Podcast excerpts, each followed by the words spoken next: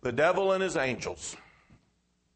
We've already seen that Satan appears as a minister of light or a, as an angel of light, and so his ministers also appear. And so that raises the question if we're going to talk about angels, that we ought to at least give the devil a little consideration.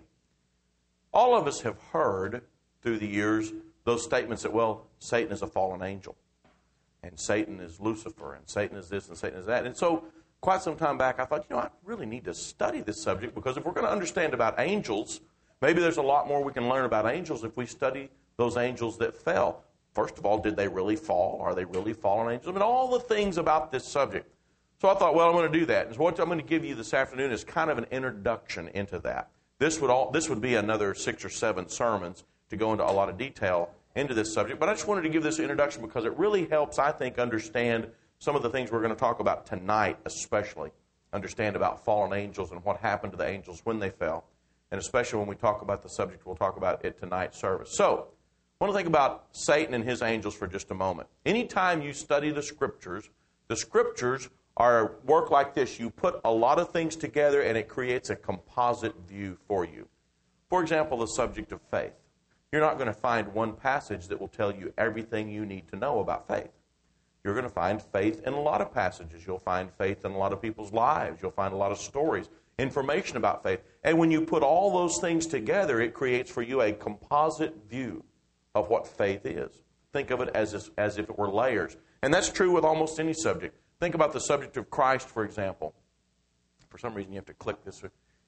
Genesis 3:15 describes that there would be a child born, a son born that someday would overcome Satan in this great victory, that he would be bruised, but the, the heel would be bruised, but Satan's head would be uh, bruised. Would be a death blow to Satan. And so it describes this. And so you put that down as a layer, and you begin to build an idea that someday God is going to conquer sin through the birth of this child. And then you go to Genesis 9 and you find that God is going to dwell on the tents of Shem. So you say, well, somehow God is going to come to the world in the tribe of the Semitic people, or the, or the tents of Shem. And so you lay that down as a layer, and you begin to build up an, a layers or a composite view of how God is going to save mankind.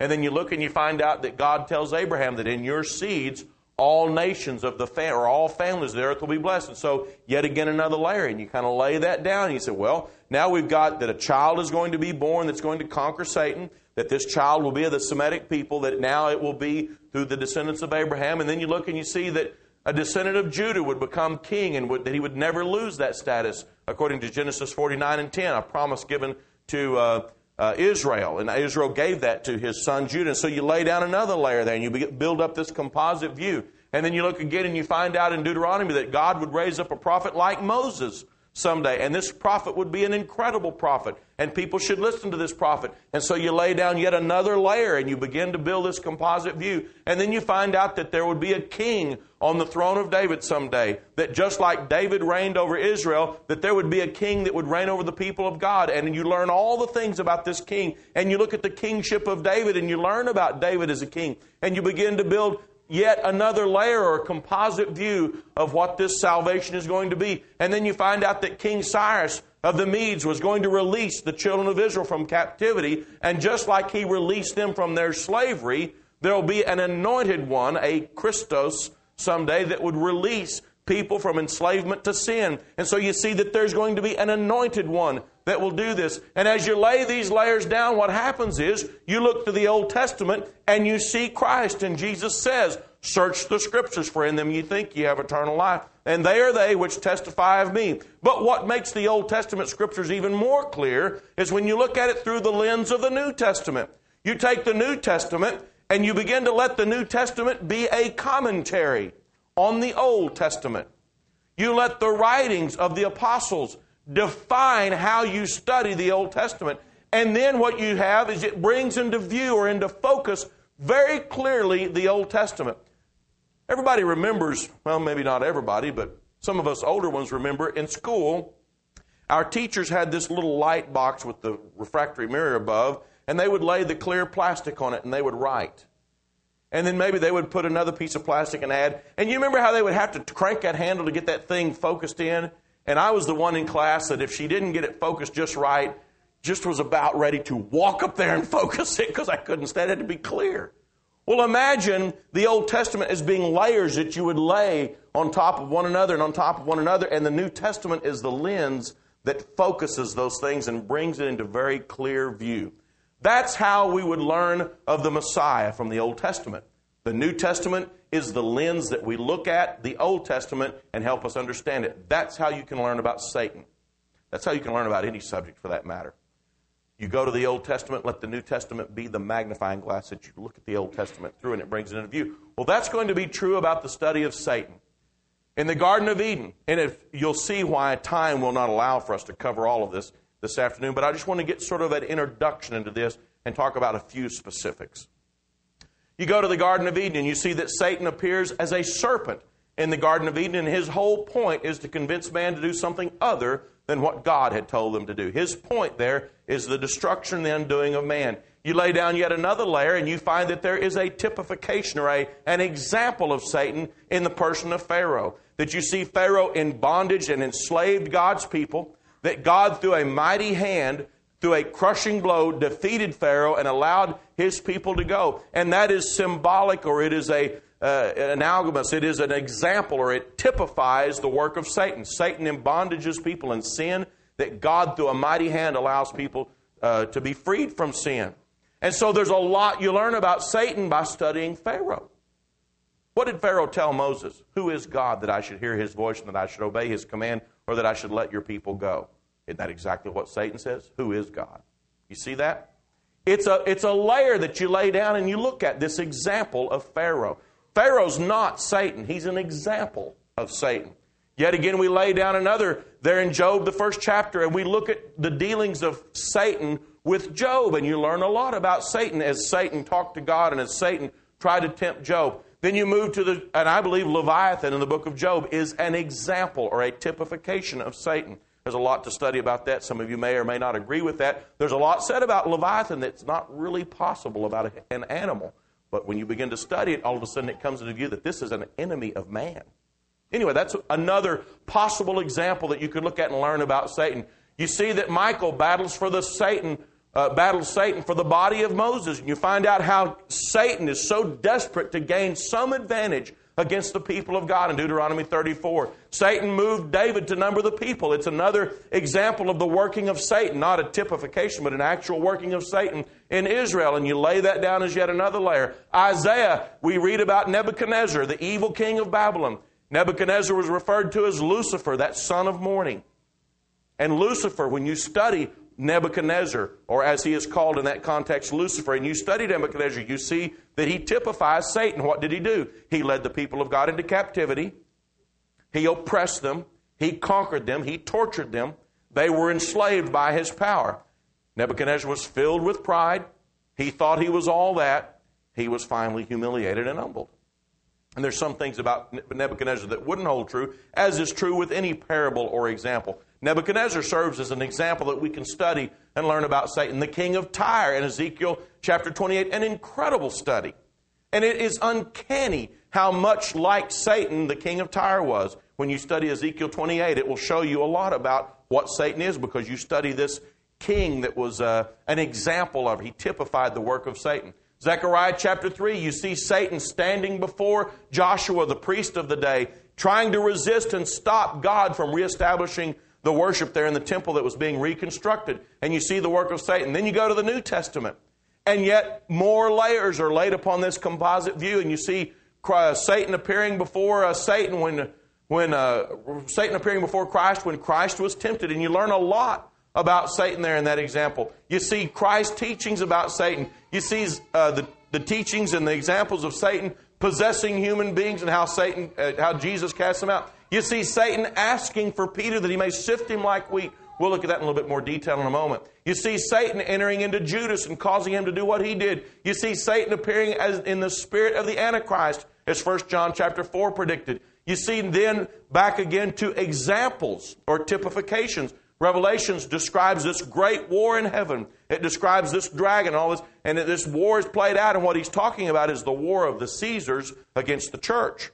That's what he's literally talking about, how that the Caesars were trying to, particularly Nero, was trying to persecute the early church. but that serves as an example or a type of the work of Satan. So you go and you read Revelations 12 and you learn some things about Satan. The same is true in Revelations 20, yet still talking about the persecuting Caesars and how they uh, tried to persecute the church, and they did persecute the church, and that's an example or a typification of Satan. And so you put all those together and you reach this composite view of Satan, and I think you see why this is not something you can give in one or two sermons. This is a long, involved study, a study through the scriptures of the work of Satan to see the things that are true about Satan. I am in the process of building a chart. I call this my Pat Manning look-alike chart. it's too small. It's not meant for PowerPoint. I'm taking this chart, and as you can see, I'm not finished with it, but it, it's a work in progress, where I take the various characteristics of Satan over here. He was created, he was perfection, access to the throne, and so on. Look at all the examples Pharaoh, Leviathan, Nebuchadnezzar, king of Tyre, Baal, Beelzebub, we'll look at just a moment, the persecuting Caesars, and compare them to passages in the New Testament that speak of Satan specifically. And when you do that, you sort of begin to see how God is showing us in the example of all of these evil men the nature of Satan. Now, why is that important to me and you? That is important to us because Satan is our enemy. He is seeking your and my destruction. We need to know about him. We need to know him like we need to know about the flu. You need to understand how to defeat him, how to resist him, and how to overcome him. Oh, it is very important to study the subject of Satan. Now, having done all this, what I want to do, I want to go through more or less this column. I want to go through what the New Testament has to say about Satan. What we're going to do, we're going to get the lens out and polish it up so that in the future, if you do want to study these other things, you'll have the lens ready to go so you can look back into the Old Testament and study the nature of Satan in some of those examples that have been laid before such as Pharaoh, the king of Tyre, Leviathan, and so on. The word Satan literally means opponent. It's a, of Aramaic origin, and uh, Satanas or Satan, it's, uh, it's a word that means the accuser, the one that stands accusing us. If the Holy Spirit is telling us anything in the usage of this word, it's telling us this Satan stands before God for the purpose of accusing you. He's looking for anything he can accuse you of. He's standing there saying, Oh, he's not worthy. Don't you see this? Don't you see that? Can't you see he's a sinful person? Can't you see he's got this weakness or she's got that weakness?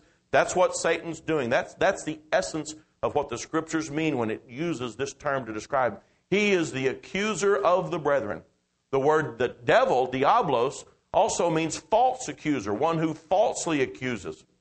The word diablos is, uh, is a, uh, I believe it's from Latin origin. It's the word that we use in, in our scriptures. It describes this one that is a false accuser who falsely accuses somebody of something. And so Satan not only seeks to accuse you, he will falsely accuse you if he can. That's the nature of Satan. Well, why is that? Why are these words used to describe this? Is Satan an angel? Did he fall? Was Satan created by somebody other than God? I mean, how, who is he? How is he there? Why is he there? Why would there be somebody like Satan? a million questions to ask regarding the subject of Satan. Matthew, the 12th chapter. Now, when the Pharisees heard it, they said, This fellow does not cast out demons except by Beelzebub, the ruler of the demons. But Jesus knew their thoughts and said to them, Every kingdom divided against itself is brought to desolation, and every city or house divided against itself will not stand. If Satan casts out Satan, he is divided against himself. How then will his kingdom stand? And if I cast out demons by Beelzebub, by whom do your sons cast them out? Therefore, they shall be your judges. But if I cast out demons by the Spirit of God, surely the kingdom of God has come upon you. Jesus, first of all, these uh, Pharisees appeared, appeared to Jesus, talking to him, insinuated that Beelzebub is Satan. In order to understand what the, ref, the relevance of this is, we need to know a little bit about Beelzebub. Beelzebub was a false god that was worshipped in Canaan. It was the dung god, the lord of the flies, if you will.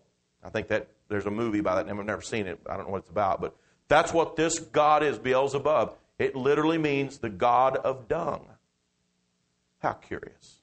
First of all, who would worship that? But people did. They worshiped the dung god there in Canaan. The Pharisees used that name of that false God to describe the leader of all the demons. And saying, well, that's how you're casting out demons. You're casting out demons by the power of the leader of all the demons, that one that we refer to as Beelzebub. Jesus did not challenge their usage of that. Now, he's not, he is not Beelzebub. He is not the dung god. That is a, that's a description that the Pharisees used to describe him. Christ let that description stand. What he did say, though, is it's ridiculous to think that Satan would cast out his own. His kingdom wouldn't stand, it wouldn't be successful as it is successful here on this earth if that's what was going on. And he said, therefore, you know that God has come upon you. But I notice here that Christ allows that to stand, that here Satan is allowed to be referred to as if he were Beelzebub. For that reason, I put in my column a study of the Baals. Go back to the Old Testament, study the Baals. You'll learn about Satan. What did people do when they worshiped the Baals? Look at the astrology regarding the Baals. You'll find out a lot of things. It's very interesting. It's a very involved study. And you'll find out things about uh, Satan. You know what this also tells us? False worship is worship of Satan. Because that's what those people were doing. They were worshiping, but they were worshiping falsely. They were worshiping the wrong gods. They were worshiping in the wrong ways. The things they were doing was unacceptable. This is allowed to stand here as being described as a worship of Satan. So be aware. We need to worship God according to his pattern, according to his teachings. False worship is the worship of Baal. Revelation uses a phrase to describe him not just Beelzebub. What I'm doing here, I'm showing not just names like Satan and, and the devil, but, but other descriptive words to describe this being Beelzebub being one of them. Another is Apollyon or Abaddon. Revelations 9 and 11, they had as king over them the angel of the bottomless pit, whose name in Hebrew is Abaddon, but in Greek he has the name Apollyon. Apollyon and Abaddon both mean basically the same thing. They mean destruction or the destroyer. So the book, the Holy Spirit, gives to us this word that the Greeks use, that the Hebrews use to describe one who destroys and says that's what Satan is. The Holy Spirit is telling us that the purpose of Satan is destruction. God brings creation, Satan brings destruction. It's just sort of polar opposites, isn't it? That's just another thing of note. Legion, Luke 8, verse 30, Jesus asked him, saying, What is your name? He said, Legion, because many demons had entered him, and they begged him that he would not command them to go out into the abyss. A couple of things I note about this. First of all, there are a lot of demons. We think of Satan, we think of the devil, we generally think of him as one, and there is one being Satan, one being the devil. But the devil is not alone, and it's important for us to understand that as we look at some of these passages. The devil has a legion of demons helping him, assisting him to do what he does. Let me explain to you why that's important. God is omnipotent, He's all powerful. God is omnipresent. He's everywhere. God is here. He's at Mars. He's on Jupiter. He's in the Andromeda. He's in heaven. He's everywhere. God is all powerful, He's omnipotent. God's omniscient. He knows everything. These three terms define God as unique. Nobody else can be that. That's why God is above all others, for those three ideas. The devil is not omnipotent. He's not everywhere at the same time. If he was, he would be God. The devil is not om- omniscient. He does not naturally know everything. There are things the devil does not know. The devil is not omnipresent, omniscient, omnipotent. He's not those things. If it was just the devil, there would only be one of him. He wouldn't be so effective. He has a host of demons working with him. That's how he's so effective in the human race. And that's how he can accomplish those things which he accomplished. And so we have an example here in this one being that this legion or this, this army of demons had occupied this one person. But notice what else. They are terrified that they would be cast out into the abyss. And one of the other examples, talking about demons, he said, before the time. This tells me that not just Satan, but Satan and all of his demons know that their day is coming. They know there is a time coming that they're going to be cast into what he describes here as the abyss. They don't like it. They're not happy about it. They're dreading it. You see that in these in the words of this legion. begged them that he would not command them to go out into the abyss. They're terrified of it. They know what's coming, and Satan knows what's coming. Having looked at these names, these definitions, these similarities, let's look at what the New Testament describes about Satan. We're not going to look at veiled passages, we're not going to look at uh, examples or typifications. We're going to look at right down front street passages. What do the passages of the New Testament say about Satan? Our first one is in Timothy. 1 Timothy 3, verse 6. Not a novice, lest being puffed up with pride, he fall into the same condemnation as the devil. This passage is describing the act of appointing an elder. And he says, As you appoint an elder, be careful not to appoint a person that's a newcomer to the church, a novice, somebody who's relatively new in the faith. If you do, there's a danger. He says, There's a danger that this person would be uh, overtaken by the same problem that Satan was overtaken with. Well, now let's think about the elder for a moment and then we'll go look at Satan and see what that might be. If you appointed a man that was an el- uh, to be an elder that was a newcomer in the church, a newcomer to the faith, you know what might happen to him? He might say, Boy, I'm all that. And you must obey me. and I'm pretty important. And you can see where it would cause great trouble in the church and great division in the church because the man would be lifted up with pride because he really hasn't had enough experience to understand that to be the greatest in the kingdom of heaven, you must be the least in the kingdom of heaven. And so he's a newcomer, a lot of trouble, filled with pride. What happened to Satan? Satan was in a position of being acceptable if he's like this elder. At some point, he was acceptable before God. Otherwise, we can't say of him that he fell. Think about this. If I'm standing on the edge of a cliff, I'm okay. If I fall, it must be that at one point I was in a condition of not having fallen. That's pretty simple to say. But now I have fallen. You see that? Satan was at one point in some condition of not having fallen. But something happened to him that caused him to fall. Now, prior to falling, he was in a condition that would lead him to have pride. You know why a person has pride? A person has pride because, first of all, they're lying to themselves about their abilities, but they must place that lie on some shred of truth. Let's say that, for example, I came to believe that I was really good looking. Okay, y'all know that's not true. but a person might think that because maybe they are, you know, okay looking. And they look in the mirror and they say, hmm, not too bad, you know, and then you forget about it. And the next thing you know, pride has made you think that you're just the most handsome thing in, on the earth, you know.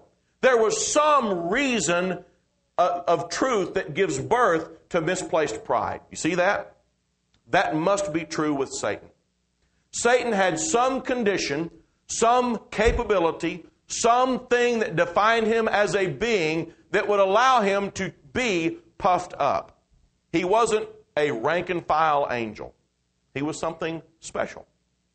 Otherwise, there wouldn't have been a, a, uh, a possibility or place for there to be pride.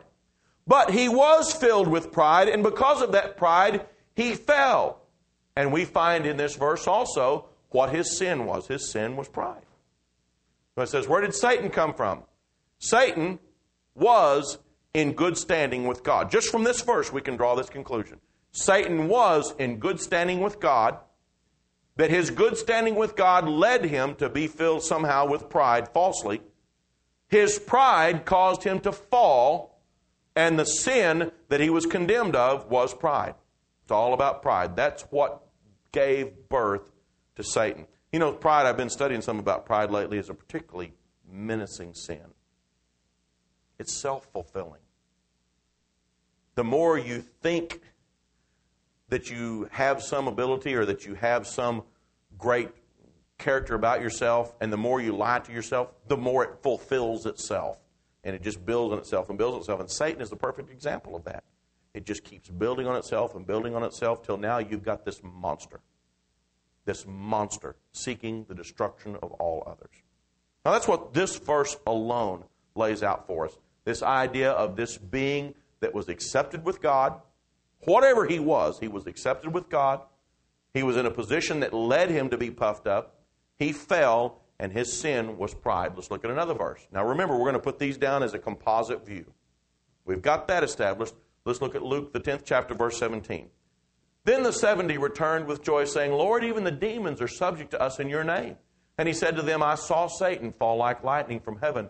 Behold, I give you authority to trample on serpents and scorpions and over all power of the enemy, and nothing shall by any means hurt you. Nevertheless, do not rejoice in this, that the spirits are subject to you, but rather rejoice because your names are written in heaven.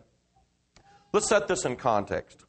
The apostles had been sent out to heal the sick, cast out demons, raise the dead, to tell people that the kingdom of heaven is at hand. This is sometimes called the limited commission. They were sent out in Matthew, the 10th chapter. And so here goes the apostles, and, the, and actually there were 70 of them, going across Israel. And they're going up, and you say, okay, your daughter is dead, and they go raise her from the dead and you go over here and your son is possessed with some demon or has epilepsy, and they cure that child, and they come over, and they're doing these good works, and they're casting out demons. And they come back to Jesus and they say, This is cool. Even the demons are subject to us in your name. It's really great. We just say, In the name of Jesus, I command you to depart from him, and whoa, there goes the demon. This is really great. Jesus said, Let me tell you something. I was there the day it happened. I saw it. I saw the war. I saw the battle, and I saw Satan when he was cast out of heaven. He said it was like lightning. Whoa! Cast out. I saw it. Don't talk to me about your piddly little demons you're casting out. I saw Satan cast out of, of heaven. That's, I'm kind of adding to the meaning there, but that's the essence of what Christ told them. I saw it. I saw Satan cast out of heaven. There's no glory in that. There's no rejoicing in that. I'll tell you what to rejoice in, Jesus said. Rejoice that your name is written in the book of life. That's what you need to rejoice in. Rejoice that you're counted worthy to live with God. Count that as a blessing. Casting out demons, that, that's nothing. I saw Satan cast out of heaven like lightning. From this, we learn a couple of things. First of all, Jesus was in heaven and witnessed Satan being cast out. This would go to timing. If we're going to try to, I think this is a fallacy to try to put timing on eternal spiritual issues. I don't believe God looks at things through a clock like we do before, here, and after, and sequentially. He doesn't do that. But if we were going to try to place conditions of timing, you could say that Jesus was in heaven and witnessed Satan being cast out. That's first. Secondly, Satan was cast out suddenly. Whenever it happened, it was like lightning. Boom, he was cast out.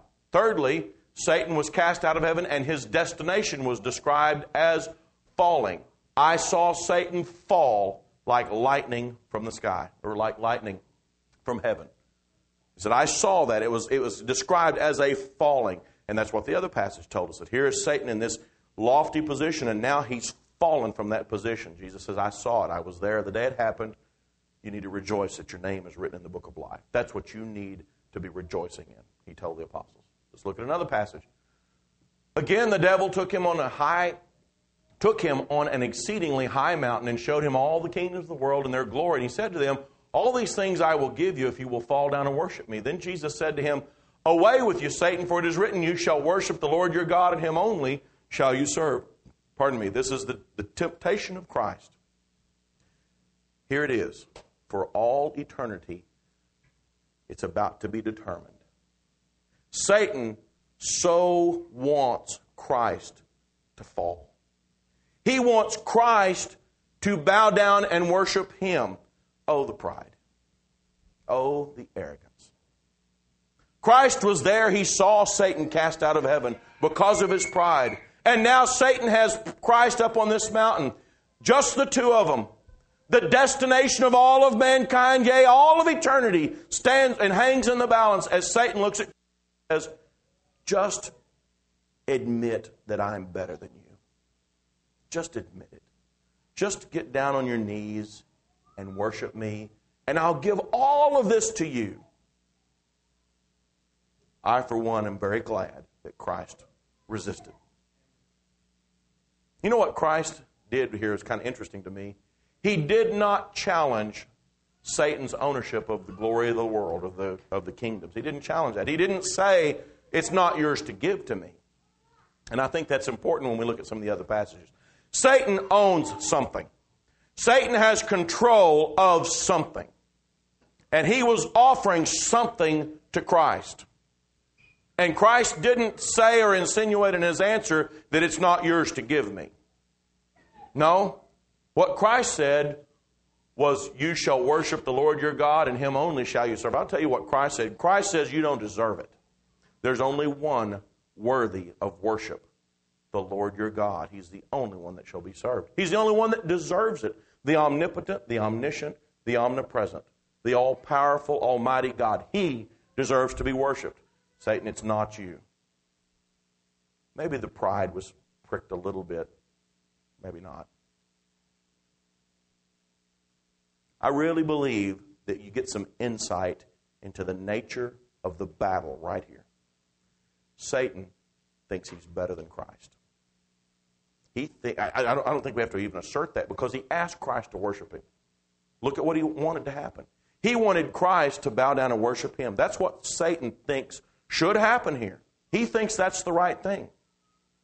Christ says no. All of eternity hangs in this moment. Satan had some ability to take Jesus. And what I'm trying to emphasize here is Satan does have some power. And he's using some of his power here to try to woo the Savior, and he takes him into this mountain. Satan claimed ownership of the kings of the world and their glory, and G- Jesus did not dispute this claim. And then finally, Satan would surrender everything. Satan would surrender this earth, his position as being prince of the power of the air, his control over all of mankind. He would surrender it if Christ would just bow down and worship him. Oh, the arrogance. He's just eat up with it.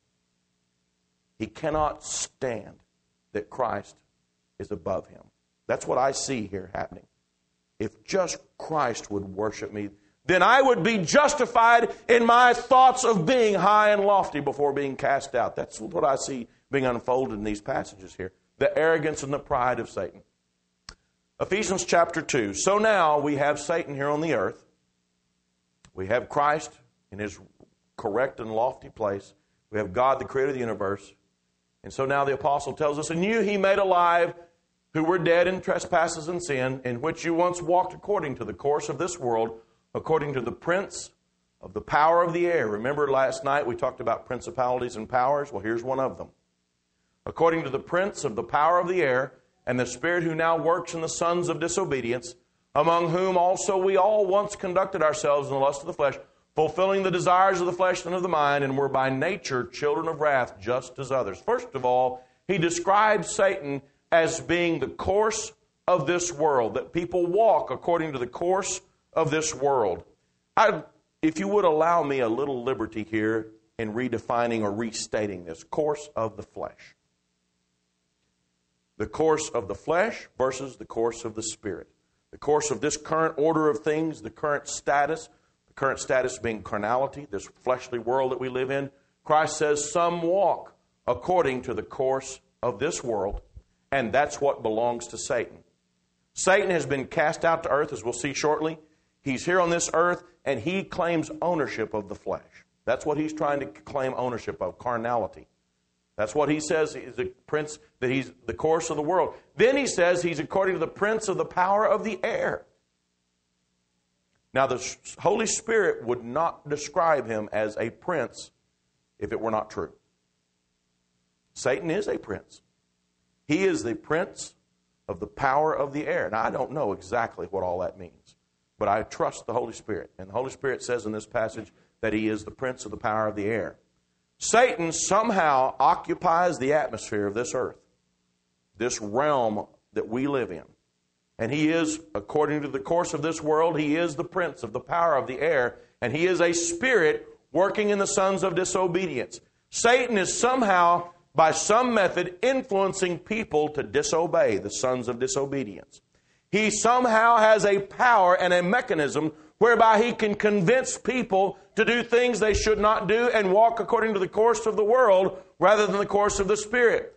he is convincing people to fulfill fleshly appetites in a way other than as described by God. You see that? Fulfilling the desires of the flesh and of the mind. You see, God created this world, and He created all kinds of things for you and I to do righteously, to get married, to enjoy our intimate relationship with our spouse.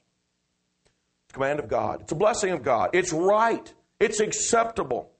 It's the plan of God. Satan has come in and found all manner of adultery and fornication to pollute that which was beautiful from God. There's a multitude of examples of this. God gave us the ability of language so that we could build one another up, so that we could glorify and praise His name, so that I could pay you a compliment. So that I could say an encouraging word, or you might say an encouraging word to me. The gift of the tongue. Satan has found ways to pollute that so that people now lie, they use foul language. In all kinds of ways, what God created to be true and pure and good, when He described this creation as very good in Genesis, the first chapter, now Satan, being the prince of the power of the air and being cast out to the earth, being the, the owning the course of this world, has found all kinds of ways to pollute that, and he's seeking to convince people to follow his appetites rather than the appetites prescribed by God and those that follow him are described as followers are children of wrath. There's a destination for those who follow the flesh and the fleshly appetites that Satan advertises before us. One of the questions that come up when you start talking about this is how is it that Satan, what's this mechanism he has to convince us to follow him? Does he speak to us? Does he have a way to invade your conscience and alter it? Is he that silent voice you hear in your head? Does he have miraculous ability to alter reality before you to make you choose evil paths? I will tell you, I don't know the answer to all those questions, but I do know that he is a prince and he does have power. He has ability, he has a mechanism to tempt us. Let's look at some other passages. 2 Corinthians chapter 4 verse 3. But even if our gospel is veiled, it is veiled to those who are perishing, whose minds the God of this age has blinded, who do not believe, lest the light of the gospel of the glory of Christ, who is the image of God, should shine on them. First of all, Satan is described by the Holy Spirit as being the God of this age, or the God of this earth, the age of the earth. Satan has been described by the Holy Spirit as being a God. Again, I trust the Holy Spirit. If the Holy Spirit says that Satan is the God of this age, I believe he is the God of this age. Which leads us back to our first question. Satan had a reason to be puffed up. There was something about the nature of Satan that held him up higher than maybe other beings, so that he might think that he is a God or a higher God or some kind of high being and so that he would be puffed up. And the Holy Spirit does recognize that he is the God of this age. Oh, he is a powerful being. Don't deny that. Don't, don't, uh, don't fail to recognize that he is the God of this age. Followers of Satan are perishing. Followers of Satan's minds are blind. We have mentioned a moment ago about the mechanism that Satan uses. Whatever that mechanism is, it's a blinding mechanism, and it blinds your mind. Somehow, Satan is able within your mind to cloud your vision, make you see things you shouldn't see. When you take your focus off of God, you're blinded and you see things and do things you shouldn't do. It's not a power that can't be resisted, but it is a power. And it's a power the scripture says he has. He goes on to say that the gospel is the way to escape this blindness. See what he said? But even if our gospel is veiled, it is veiled to those who are perishing, whose minds the God of this age has blinded. The gospel is the single power that will unblind us. The gospel, in its largest sense, through the salvation through Christ Jesus, will unblind us. It will overcome this blindness of mind that Satan offers to you and I. The God of this age has no power over the God of the gospel. That's the short answer to this verse. Whatever power Satan has in being the God of this age, it pales in comparison to the power of the God of the gospel of Jesus Christ. John 12, verse 31. Now the judgment of this world, now the ruler of this world, now is the judgment of this world. Now the ruler of this world will be cast out. Watch that verse. Satan is described here as being the ruler of this world. I will no longer talk much with you, for the ruler of this world is coming. He has nothing in me of judgment because the ruler of this world is judged. Now, Christ is speaking to some extent about the Romans that were coming to take him. But I believe he's extending this, when you read it in context, into the hands of Satan. Maybe this is an example of where the Romans are an example or typify the work of Satan. Whatever the case, it's clear in context that he's talking about Satan when he describes Satan as the ruler of this world. Don't be deceived. Satan is powerful. He's described in the verses that we read as prince, as a god, and as a ruler. He is powerful. He, there is a reason that, that he had this lofty position, that he was puffed up. He has been given by God some amount of pretty incredible power. Now, in 1 Peter 5, verse 8 through 9, we see how he's using that power. Be sober, be vigilant, because your adversary, the devil, walks about like a roaring lion seeking whom he may devour. Resist him steadfast in the faith, knowing that the same sufferings are experienced by your brotherhood in the world. First of all, he describes this Satan as an adversary to man. He's an adversary. Satan is not your friend. You know, people say that they'll say, well, the devil made me do it. Or you'll hear your favorite country song where the guy says, I'm shaking the right hand of the devil. That's all very misplaced. Satan does not shake your hand. Satan is your enemy. There's no other way to describe it. He is your adversary, and he seeks one thing he seeks to devour you, he seeks your destruction. I have a thought based on all of these verses. Satan wants so bad to prove that his pride was not misplaced that he's willing to destroy humanity to prove it. To show to God that he's more powerful than God. And how incredible it is that God, through the giving of his Son in the gospel, has shown to Satan that sin can be forgiven and that man can live with God. No matter how Satan tries, salvation cannot be taken away. The, the saving power of Christ is yet available. Whatever the case, Satan is like a roaring lion seeking whom he may devour. There's several words here that are very clear in describing this entity called Satan. First of all, he's our enemy. He's an adversary. He walks about. He's not idle. Satan is looking for you. He's on the hunt, seeking whom he may devour. Don't think of Satan as, uh, as a being that's sort of docile that's not active. Oh, Satan is very active, seeking whom he may devour. He's a roaring lion. You think of a lion that's roaring and how ferocious it is and how uh, much it wants to conquer its prey. And that's what he's describing. Satan is this roaring lion seeking, walking about whom he may devour. He is your enemy and he seeks your destruction and he's active in doing it. He's looking for anything he can do to trip you up so that you'll belong to him rather than to belong to God. John 8 44. You are of your father, the devil, and the desires of your father you want to do. He was a murderer from the beginning and does not stand in the truth because there is no truth in him. When he speaks lies, speaks from his own resources. For he's a liar and the father of it. He says Satan desires us to do evil. That's what he wants. If you're of their father, desires of your father you want to do. You see that? Satan desires you fail, to do evil, to commit things that cause you to fail, to engage in self destructive behavior. That's what Satan desires. He's the father of murder, the father of a lie from the very beginning of time. Those were the sins that he committed, that he uh, convinced man to commit. He's able to sway man to the point that they are of him. You see that? You are of your father. That describes ownership, a belonging.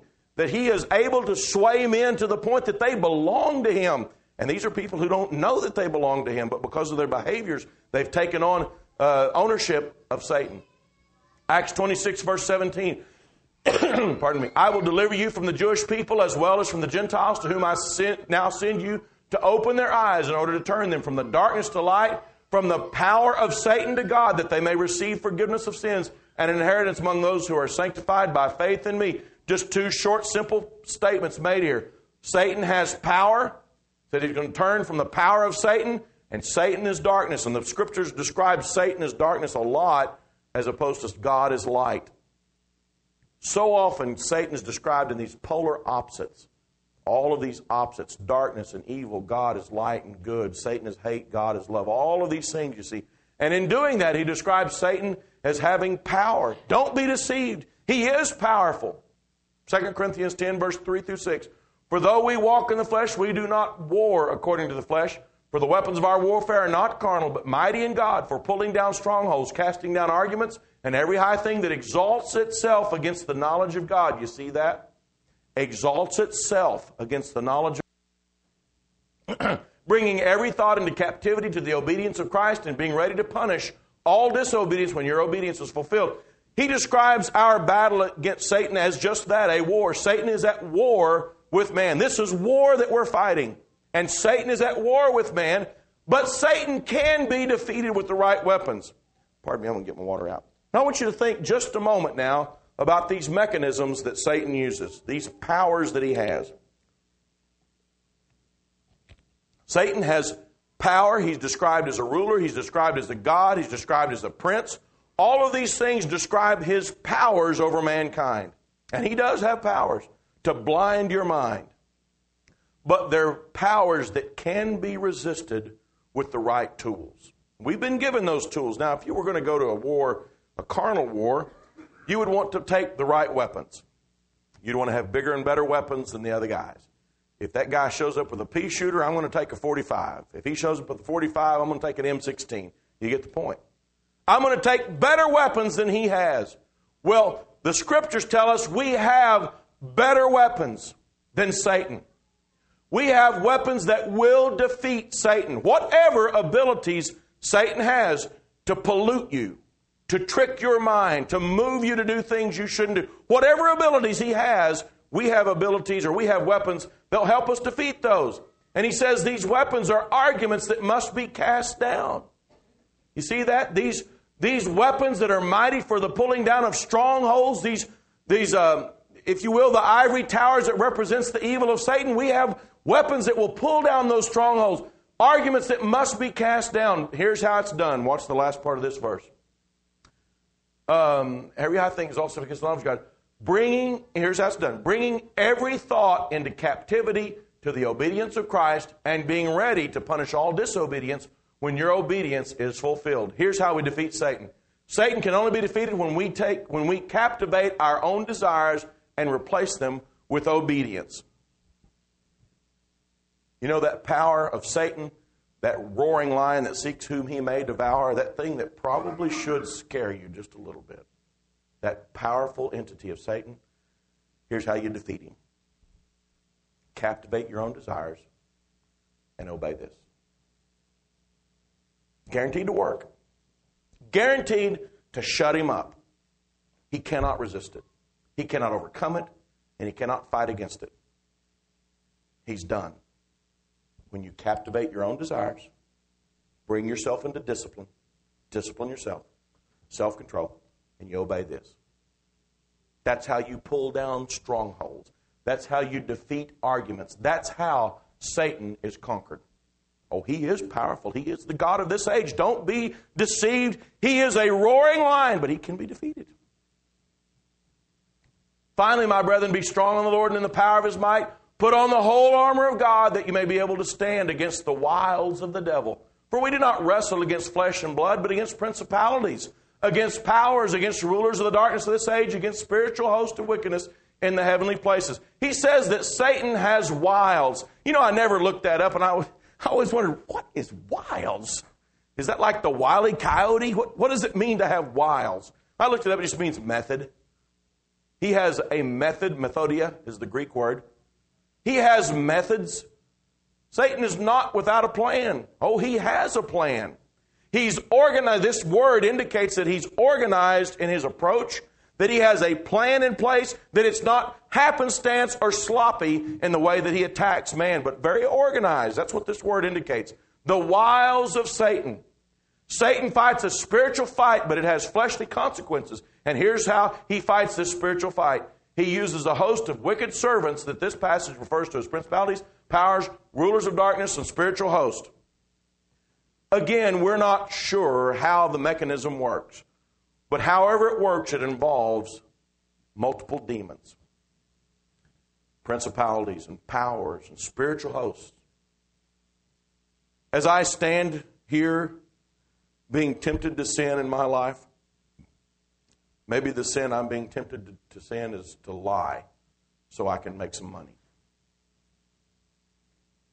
One of Satan's demons. Maybe it's a principality. Maybe it's a spirit. Maybe it's one of the spiritual hosts. Maybe it's a ruler of darkness. Whatever it is, here it is. Somehow, it's working on my mind.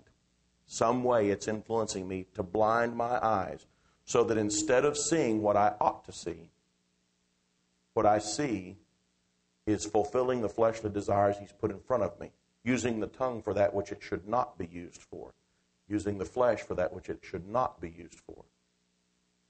As you walk your life every day, you're surrounded by spiritual hosts, rulers of darkness, principalities and powers.